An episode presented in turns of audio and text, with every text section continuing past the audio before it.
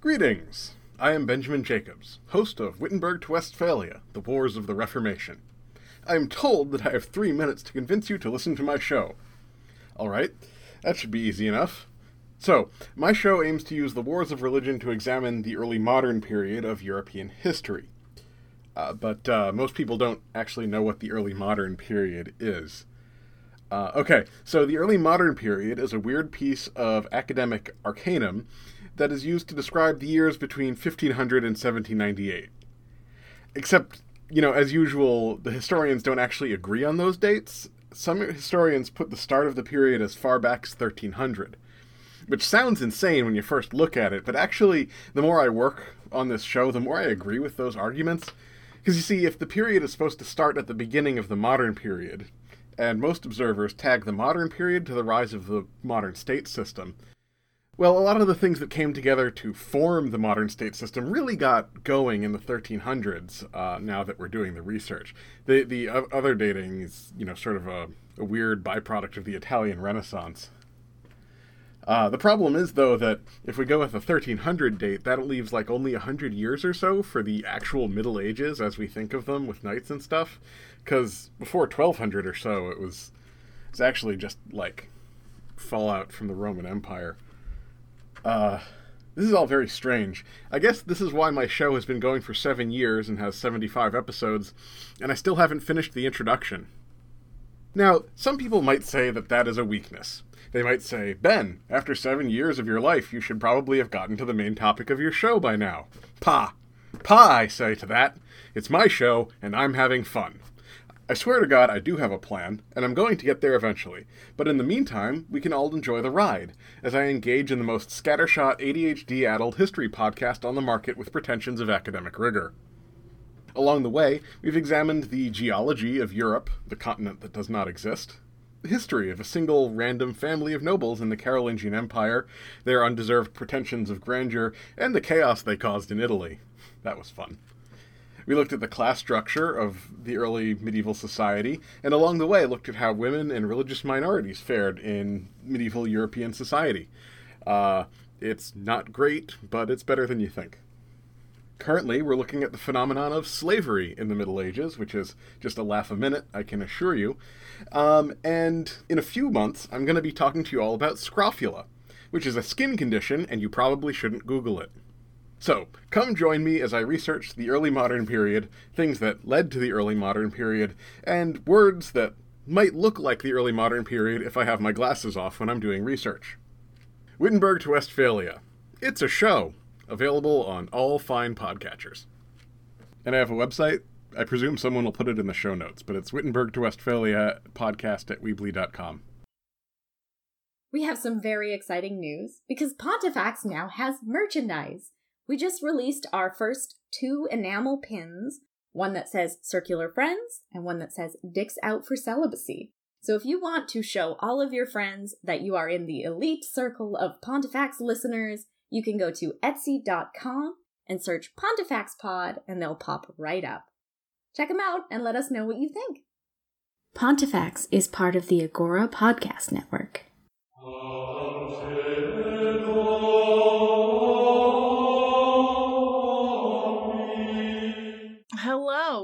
welcome to Pontifex. I'm Fry.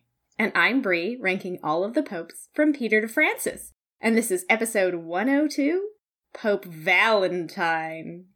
Ooh.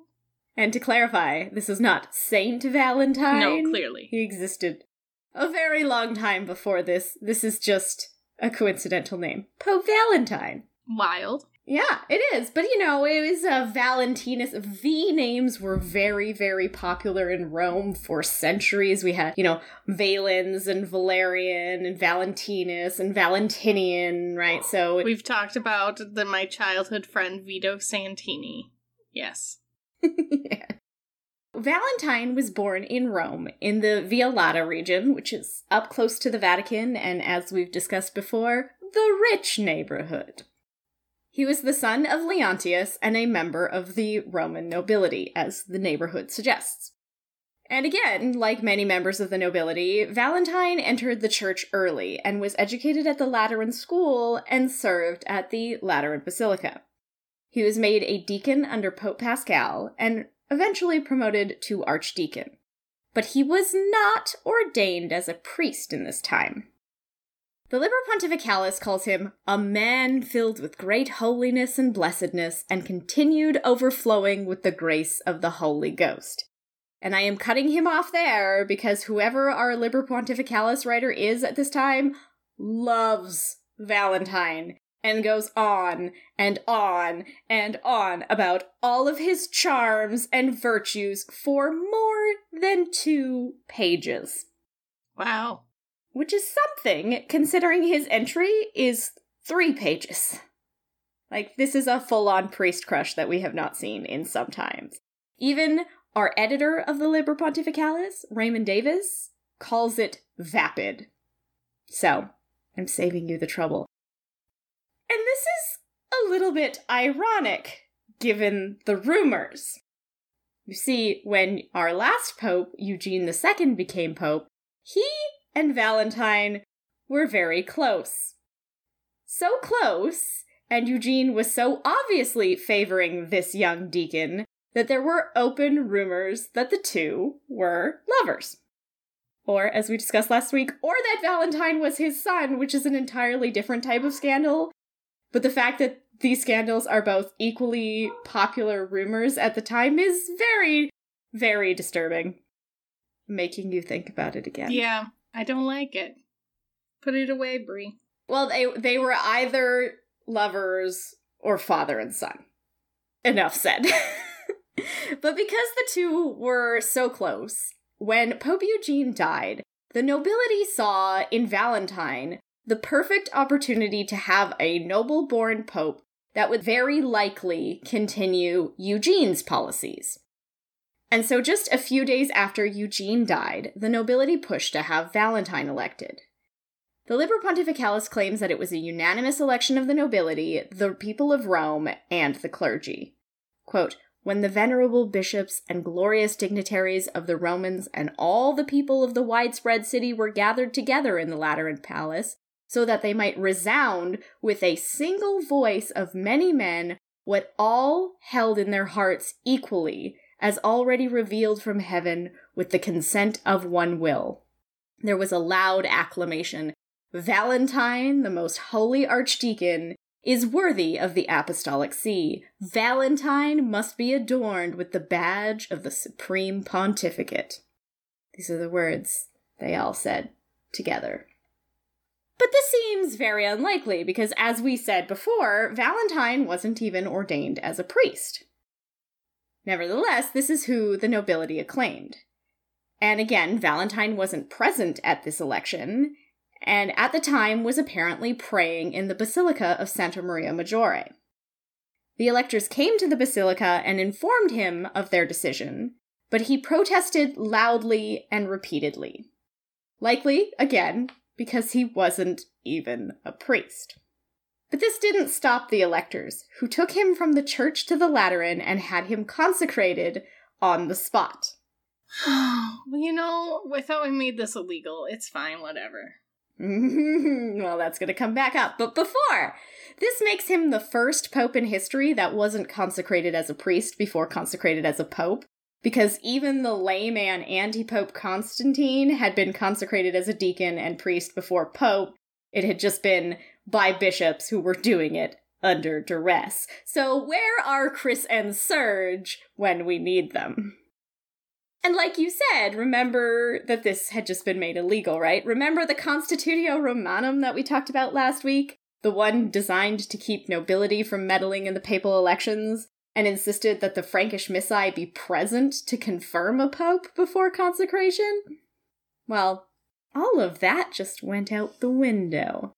And this is why some of the sources seem really, really confused about what the Constitutio actually says. This election, the nobles are so brazenly participating, it seems as if the Constitutio made that happen. But in actuality, it was just a blatant disregard of the Constitutio. And of course, there were no imperial missae present, no oath, no letter informing Emperor Louis of the election, and there just wasn't going to be. And there wasn't going to be because Pope Valentine then died on October 10th of 827 of what the Liber Pontificalis calls bodily trouble, only 40 days after he was elected. Goodbye, Valentine. Bye. He was buried in St. Peter's, his tomb was destroyed for New St. Peter's, and no epitaph survives. So that's him! And it's already time to rate him. Are you ready to have opinions? No, nothing. Ah, Very little to have an opinion on, and the things that we're going to have to have opinions on are the things you don't want to think about. Papatum and infallium. The fact that he was elected entirely on the pressure of the nobles before he was even ordained as a priest indicates that the influence of the nobility has superseded the independence of the clergy, and that their interventions in papal elections are far from over, and this is going to be a growing trend. Not good. no, bad. So, did he do anything then to impact the church or papal primacy at all? Negative impact. Negative impact. He didn't even hit what had been the absolute basic minimum of being pope, which was being a priest, so zero. Fructus prohibitum. Well, he may have been the illicit homosexual love of Oh no. Robert, Robert, Robert. They have thoughts. They think it's scandal. Scandal. He might have been the illicit homosexual lover of Pope Eugene II. This is worth considering. This would be scandalous. It's worth a couple points, at least. Uh, uh, okay. Mm. Ignore the son and father bit, just think about them being lovers. They were close. Valentine was obviously very, very well favored by Eugene. Could it have been scandalous? It could have been. Can we give him a, a one, a one, and then can I purge it from my brain? Okay, do you want to give him a one and a one or just a singular one? I'm giving him a one. You do what you do, Brie. I will also give him a one then. He'll get a two for Fructus Prohibitum. Purge it from your brain. It's gone now. I'll never remember until I have to listen to this again when I have to edit it, and then I'll cry. In two episodes, nonetheless. too, too many. But you know what? It's alright. It's alright. You made it. Seculari impactum. so again, the nobles are showing that despite efforts to restrict them, they hold all the power over the clergy. All of the constitutio goes out the window. But they went out of the window because of death? It's kind of hard to say. Would would Valentine have tried to do something different with the imperial missi or the emperor? We don't know. So it's just Sometimes they die suddenly and abruptly. and that usually gives them a zero. So that's what he's going to get. Facium sanctus. Now, if you want to think of this man as the young lover of a pope, No, why did you say that again to me? well, because you need to have this in mind when you look at this image. Because, first of all, this man is certainly a younger man who has been tonsured. So here is the image we will rate him on. That that is a younger man for sure. Yeah, this man is a twink.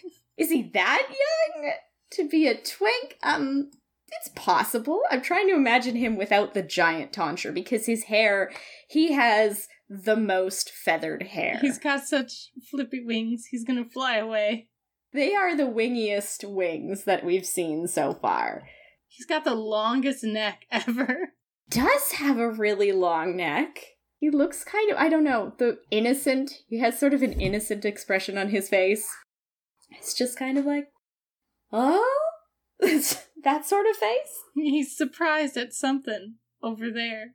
He saw a squirrel. So, what is it worth to you? What is his young Twinkie face worth? Don't say things like that. Stop it. um, I'm gonna give him a six. A six? Okay. I like it. I think it's about a four for me, so he'll get a 10, and when we divide that out, he'll get a 2.5. But that is not the only image of him. First of all, we're going to look at another young one. Uh, here we go. Here's our bad smooth artist. He's so smooth. he is smooth, but he, he looks very sad in this one. Yeah, he's he's looking a different direction, and it's sadder. There's something happened to that squirrel. oh no! Well, then whatever happened to the squirrel suddenly turned him into an evil villain because here's the last oh one. my god. What the heck? That man is plotting some serious, serious evil. I don't know what he's planning, but it's With that teeny tiny book. That's not a standard paperback size. no, that is definitely like travel size. So that is what he looks like. Tempus Pontificus. August 31st, 827 to October 10th, 827. 40 days. Round that down to a quarter of a year, giving him a score of 0.0625. Did he make it the whole 40 nights? Well, we don't know. he could have died just before dawn. All right, everybody, it's the canon bonus round. Do, do, do, do, do. No, he is not a saint. He didn't do anything. He can't be a saint. So that brings us to our total score, which is a 4.5625. Boy. Yeah, which means that he's currently in 100th place.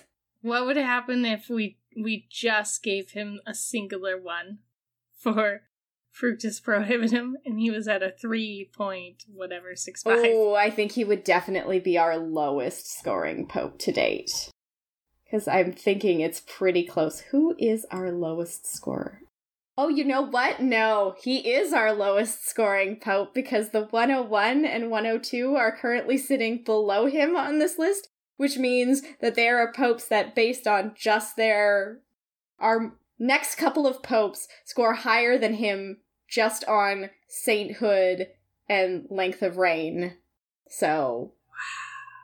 Yeah. He's currently our lowest scoring pope. Wow.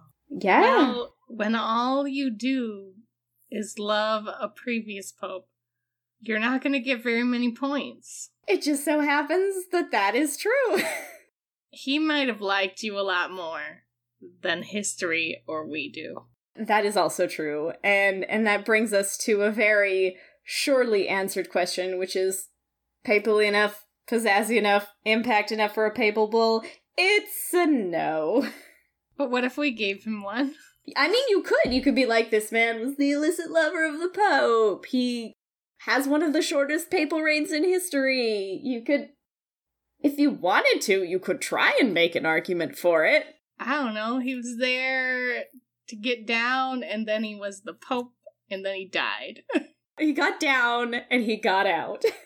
yeah. could be bullworthy. I mean, That's a very Chad reaction to everything here. the papacy is no place for chads. it is not. I, I mean, theoretically, it shouldn't be, but maybe it is a little bit. Well, we'll see as we go on. There are some popes who will definitely meet, meet the definition of Chad. That actually brings us to the end of our episode today.